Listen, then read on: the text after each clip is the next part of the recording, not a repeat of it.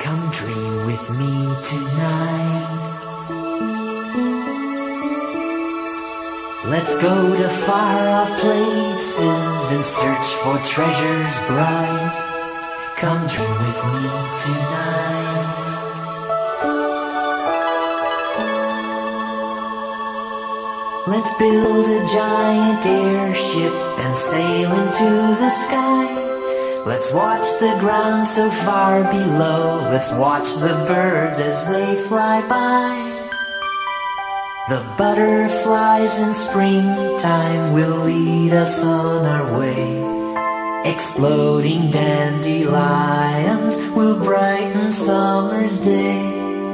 And if our dream's a good one, and if our dream is right, then imagination can be real if we will dream tonight. In the mid 80s, vinyl was digging its grave, and CDs were still proving themselves. Yes, in the mid 80s, the cassette tape was the king. That's true. Think about it. I mean, I mean, it was ubiquitous. It was fucking everywhere. you haven't lived until you've bought a, a single, Right. Yep. you know? I mean, there's a reason why they still call them mixtapes. Yep. Yep, it's kind of like how the save file is a floppy disk, Yeah.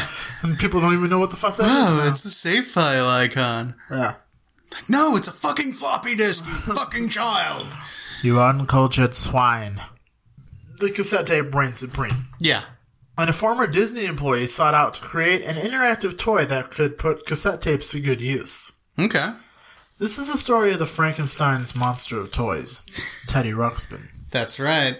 This is Toys R Us. All of my best friends are toys. Oh boy, all of my best friends are toys. Oh boy, oh boy, oh boy, all of my best friends are toys. Oh boy, oh boy, oh boy, oh boy, oh boy, oh boy, oh boy. oh, Hello, Hi. and welcome to a brand spanking new Toys R Us. I'm your host, Richard Hunt, and across this small table from me is my co host, Brian Muth. Hi, everybody. On today's episode, we will be discussing the lifespan of the first interactive animatronic children's toy, Teddy Ruxpin. That's right. I fucking love Teddy Ruxpin. And see, you know, and it's the the way I kind of look at Teddy Ruxpin is like a ventriloquist dummy done right, like one that's not Yes. fucking terrifying. which is so few and far between. Yes, I mean, Because, good lord. yeah, that's Get that shit out of my face. Yeah. I don't fucking need it. no, not at all. And I know he gets, like, a bad rap because, like, he was an 80s child's first trip into the Uncanny Valley. Yeah, the I mean, the dead eyes are a little creepy. That still maintains that from a ventriloquist dummy. Yes. He's like, come dream with me tonight. I'm like, oh, do I, need But nightmare do, do with I you? have a choice? I think you mean Are you nightmare going to with you make this tonight. happen? But the uncanny valley part of him is kind of why I like him. Actually, he's like, you know, something is off-putting about it. Yeah. but you don't care. But he's got like this weird, like, um, like Ray Liotta intensity to to his eyes. Yeah, yeah, he's seen some shit. Yeah, Yeah, he's seen some shit. He done some shit. He might not be proud of all of it, yeah, he had decisions to make. but Okay, he's here. He got here yep. any one way or he the other. could. That's right. That is fucking right. That being said, are you ready to dive into the history? You bet. The year is 1936. Wow, that's a long time ago. Way back. And we meet up with a man by the name of Ken Forsey. Hi, Ken. Ken was born on September 17th, 1936, in Bellwood, Nebraska. Nebraska, Nebraska. Nebraska. it was like Wayne's World. Hi, Well, we're in, Delaware. Yeah. uh, which is, uh, Bellwood, Nebraska is a city about an hour and some change away from Omaha and Lincoln. like Mutual of Omaha. Six years later, his family packed it all up and headed to Burbank, California. Ooh, Burbank. Burbank. Schwanky. This is where a young Ken was molded into a creative mind that loved to sketch and paint and build furniture. He even took the time to make 3D comics. I think he and I would get along. Oh, hell yeah. Um, when he came of age to start working, he found himself as a mailroom clerk for Disney. And that's not a bad job to have. Hell no, especially not as like your first job. Yeah. It's like the That's opportunity is legit. there, yeah. Which you know gave him a foot in the door, which eventually got him on a spot on the team of designers that served as the predecessor for Disney's Imagineer program. Oh, damn. yeah. So in 1959, Ken was drafted into the United States uh, Army, where he remained until 1962. Jeez. Yeah. What a bummer. Upon his arrival back home, he was welcomed back with open arms to Disney.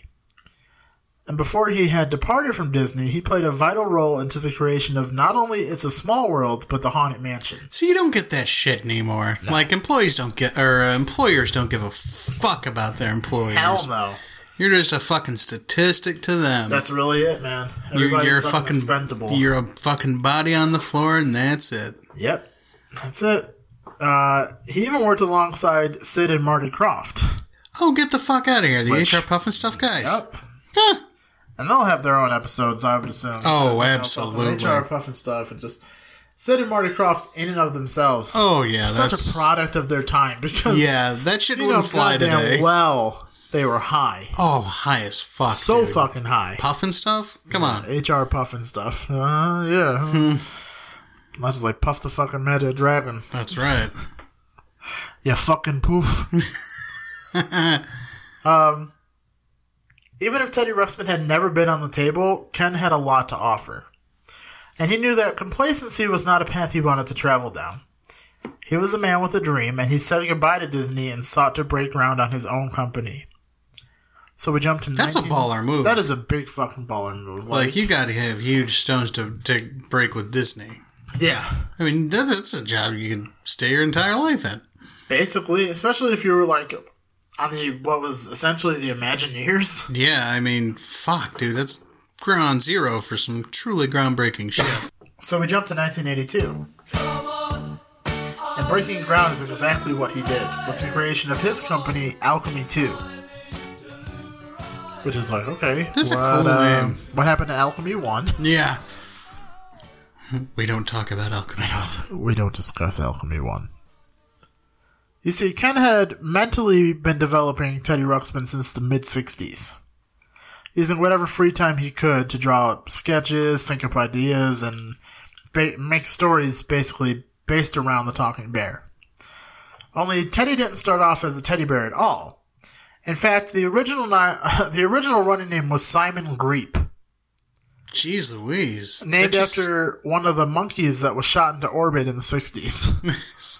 Gee. Wait, wait, was Simon its name Grebe. Simon or was it Grebe? Simon Greep. oh, good lord. Like, what in the fuck? Why would you name a monkey that? Why would you name a child Michaelia or something? Oh, you know? yeah. You know? White people, man. Braxton. B R A X T O N. Braxton and Aiden and Jaden, Ugh. come here and play with your sister Lunar Module. Hashtag live, laugh, love. oh my god. yeah, exactly. Hashtag basic bitch. Lord. Hashtag gluten free. Eventually, the uh, initial idea passed, and Ken started thinking of Teddy Ruxpin as exactly that a teddy bear. Uh, he had envisioned Teddy as a part of a large universe, a show, not unlike Barney the Dinosaur, with a man in a suit, a mechanical head to show any and all emotions.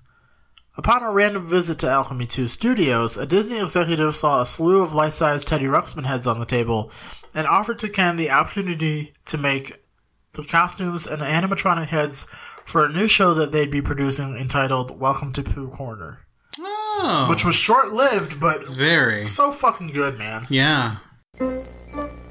Welcome to you. and how do you do? Everybody's waiting here at Pooh Corner, waiting for you and Winnie the Pooh to have a happy ooty boo time. Gloomy old Eeyore nods his head. He worries away the time. Thanks for noticing me. Owl makes his speeches long and loud without any reason or And I rhyme. remember my Aunt Matilda on my uncle's side, my Uncle Orville, that is, who often said to me, While Rabbit is busy pulling weeds, his carrots grow tall and sweet. Kanga is baking pies and cakes that Little Roo's waiting to eat. And Piglet, forever cleaning house, is doing his daily sweep. What a, what a, what a mess. Tigger keeps bouncing up and down, perfecting his tiggerly leap. Say, this is tigerific. And here comes Winnie the Pooh. Winnie the Pooh, tubby little cubby, all stuffed with fluff. He's Winnie the Pooh, Winnie the Pooh, willy nilly, silly old bear. Well, well, welcome to you. I'm Winnie the Winnie, Everybody's waiting here at Pooh Corner, waiting for you and me, Winnie the Pooh, to have a happy hoopty poo time. Let's have a happy hoopty poo time. Like I fucking I have a soft, such a soft spot in my heart for Winnie the Pooh, Yeah, I do too. which we'll do a Winnie the Pooh episode eventually because i- it's something that absolutely needs to be done. Right. And I think that's mostly because I'm like the human equivalent of Eeyore. I mean, when I'm not doing this, I mean. Yeah, we we have our Eeyore moments. Yes, we do. Uh, Knowing his startup was still in the starting phase, Ken jumped at the opportunity to help Disney out once again. As time passed, his company grew, and his small startup was now 200 people strong. Dude, you know you're, you're a fucking baller if Disney comes to you and say, hey, Yeah. uh, you mind giving us a hand with this? Yeah, come back, please. Like, if Disney's knocking at your door to say, hey, You're fucking doing something right. come back, please. Yeah. And in 1984, they had their first set of Teddy Ruxpin proto- prototypes built. Uh, in the show notes, I'll put like the first picture of the first prototype because it's a fucking nightmare. Yeah, it is. Uh, Ken and his team had a lot of ambition, but needed just a bit of help, which led to a licensing agreement with a company led by a former Atari executive.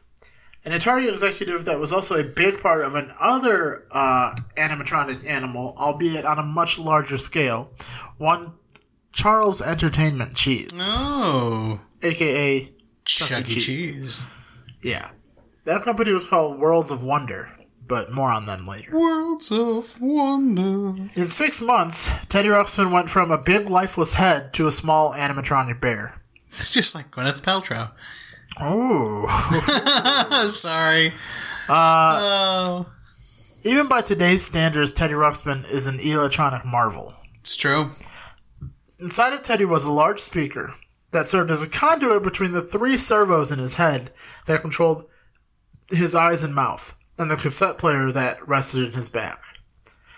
That cassette player was what set Teddy on an ivory tower above his competition, because that cassette player didn't play what we knew cassette tapes to be. No. It played the story that accompanied the book that it came with. But on top of that, he used groundbreaking technology to control his eyes and mouth. And depending on the place in the story, Teddy would take and become, well, animated. Yeah, good.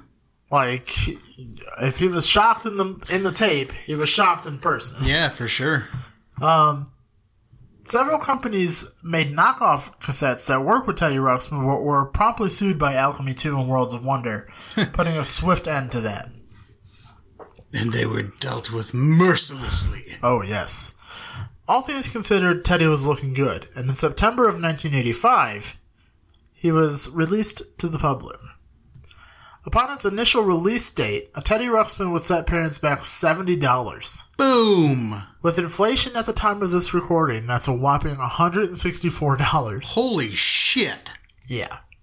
However, that ticket price is a lot more generous than the uh, price that had that they had been toting originally at the 1985 toy fair. Oh, really? The initial finished prototype was $150, Oh. which right now would be $350. Holy shit. Yeah. In the first 30 days of Teddy Ruxpin's initial run, they sold 41,000 units, netting them somewhere around $3 million. That's a lot. That's a lot. That's a lot of fucking bears, man. When Teddy Ruxpin was released, he wasn't released alone. He came with an almost Tolkien level of backstory. the Adventures of Teddy Ruxpin was a cartoon produced by Deke, who will get their own episode. Oh yeah, they Because, were, like, they just were imagine, everywhere. in the- "Doo-doo-doo, Deke. Yeah. Um, which ran from 1986 until 1987. And many of the voice actors from the book on tape series, which ran from 1985 until 1987, stepped in to reprise their roles on the cartoon. See now that's ballers. Fuck. That's back in the day when, like, people would do that shit. Yeah. Right now, it's like, Fuck you, pay me. and anytime they have to have Tom Hanks for Woody, and that's not in a movie, they just get his brother. Yeah. That's like, uh, you know, I get it. Tom Hanks is busy, but at the same time, it's like, come on, dude. Yeah. Uh, over the run of the combined series, there was nearly 60 characters introduced over almost 70 episodes. Good lord, that's like a new new character per episode. Basically, dude. The pilot for the live action show stayed just that a pilot, aired as the movie of the week on ABC. However, the only other character that was turned into an animatronic toy was Teddy's best friend, an octopede called Grubby. Grubby. I love Grubby, man. Yeah. That's not to say Teddy and Grubby were alone completely, because several different hand puppets were created to join in on the fun. Although Teddy Ruxpin and his friends were flying off the shelves, it wasn't quite the saving grace that Worlds of Wonder had been hoping for. They're a successful company, to say the least, a big proprietor of electronic toys, and it was one of their toys that ended up doing them in. I think I was gonna say there's a huge butt coming in. Oh, there's a big old button. I cannot lie. In 1987, in addition to Teddy Ruxpin and being the very first company to distribute the Nintendo Entertainment System, one of Worlds of Wonder's best selling toys was their laser tag line. Oh, I remember laser tag Yes, laser with a Z. with yes, now with an S with a Z. With a Z. A top of the line laser tag experience you didn't have to go down to the arcade to have fun with. Unfortunately, you can't have the good without the bad. That's right. It was late in the night at Central Elementary School in Rancho Cucamonga, California, Cucamonga. where a group of teenagers were playing a late night game of laser tag. Breaking the law, sure, Yeah. but not causing any real trouble. Right. In a classic tale of wrong place, wrong time, 19 year old Leonard Falcon, which is just a fucking badass It name. really is. We we got robbed of that cool ass name. Leonard Falcon. Falcon Punch! Yeah. Uh, he jumped from a bush to take aim at a friend he was sure he had the jump on. However, fate was not on his side, and it wasn't his friend after all. It was a sheriff's deputy. Uh oh. And in the dark, under the circumstances, before he could even identify himself as a police officer, the deputy mistook the laser tag gun for a real gun Shit. and retaliated with a 12 gauge shotgun. Oh fuck. It wasn't until he looked on the ground that he noticed the gun was the toy. Hmm. But at that point, it was too late. Damn. Leonard Falcon was pronounced dead at 10:58 p.m. Fuck. The death of Leonard Falcon caused ripples in the media, ripples that Oh, no changed the doubt. tide of toys as we knew it. His death effectively brought about the grassroots movement to put an end to war-related toys, Right. even going so far as to pesi- petition GI Joe as well as laser tag guns. Worlds of Wonder did a massive recall on their laser tag guns, recoloring them from black to white, but for them it was too late. Oh yeah, damage done already. Ultimately, it was, world, it was Worlds of Wonder's lack of response and general lack of sensitivity to Leonard's death that brought upon their bankruptcy and eventual disbandment during the holiday season of 1990. Oh, cruel irony. They folded, still owing $7 million to Alchemy 2. Oops. Their downfall led to the layoff of nearly 200 Alchemy 2 employees and the end of the popularity reign of Teddy Ruxpin. Damn. But when you strike oil, you don't think of leaving the area without trying everything you can to find yourself even more oil. It's true. So we meet up again with Teddy Ruxpin in 1991. This time it was Rhode Island's Play School, at the Rains and by proxy, Hasbro. Right. Uh, they shrunk Teddy down and created a cartridge s- system to replace the cassette bay on the original. However, Play School's cartridge system proved to be, at best, a very faulty one, and by 1996, Teddy Ruxpin would disappear once again. Damn.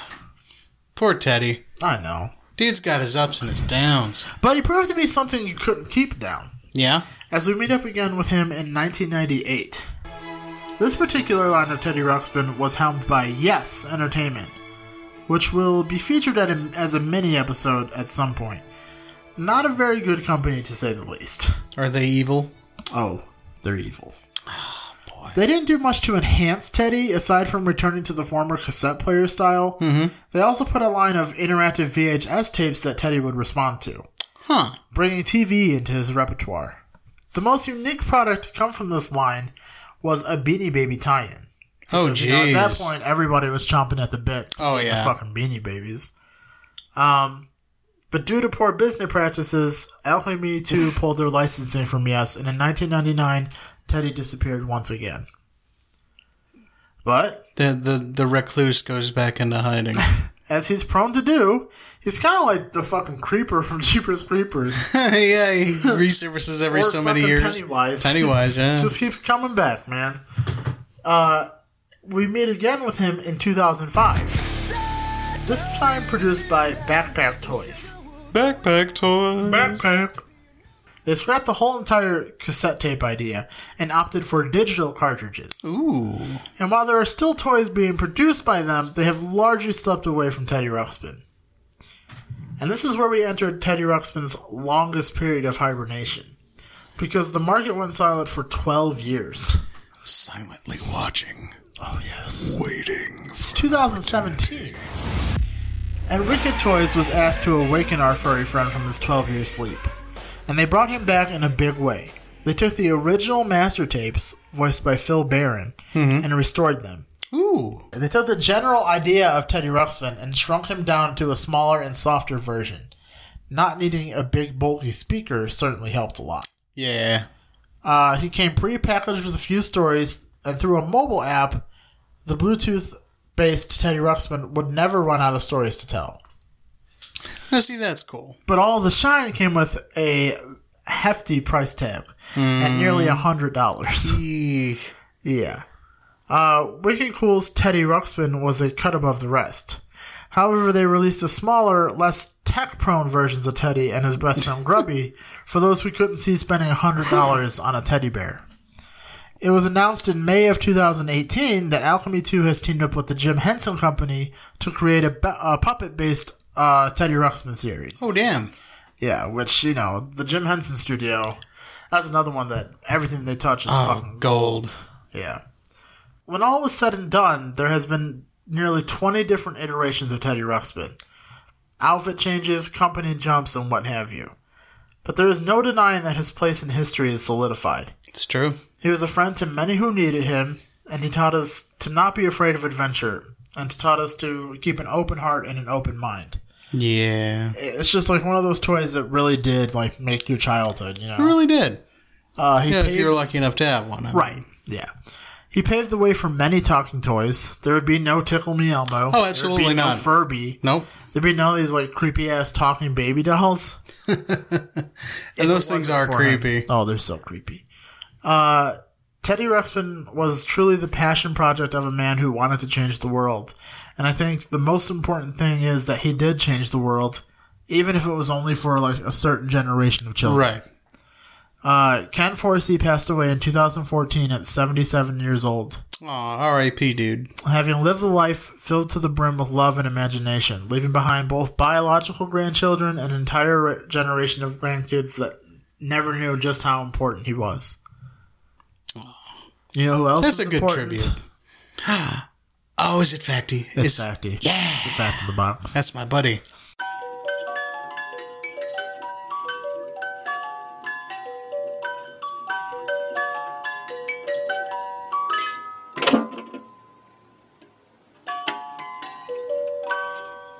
Teddy Ruxpin was a beloved toy to George H.W. Bush and Barbara Bush's grandchildren, and even appears in a magazine spread with the kids in the White House. Really? Yeah.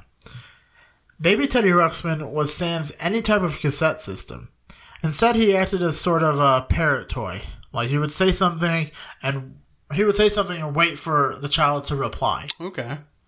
Um, you would just have the back and forth like that. Well, that seems interesting. Uh, Teddy was translated into many different languages, including J- English, Japanese, Italian, German, Portuguese, French, and Cantonese. Oh, damn. Yeah, which is like a wide market there. Yeah. Uh, there was a Teddy Ruxpin fan club that became quite popular. Uh, included in the original membership package was a membership card, a poster, a balloon, an activity book, a paint by water picture, an iron on transfer, which was like so big in like the Yeah, 70s, it 80s, was. and like early 90s. Yeah. Send in five box tops and get an iron on transfer. It's like, oh, fuck yeah, I am. Cool. That's that's when Ma, you I learn- need the cereal. that's when you fucking burn yourself on an iron because you think you know what the fuck you're doing. Mm, Yeah, You're like, but no, You don't know what you're doing. you don't.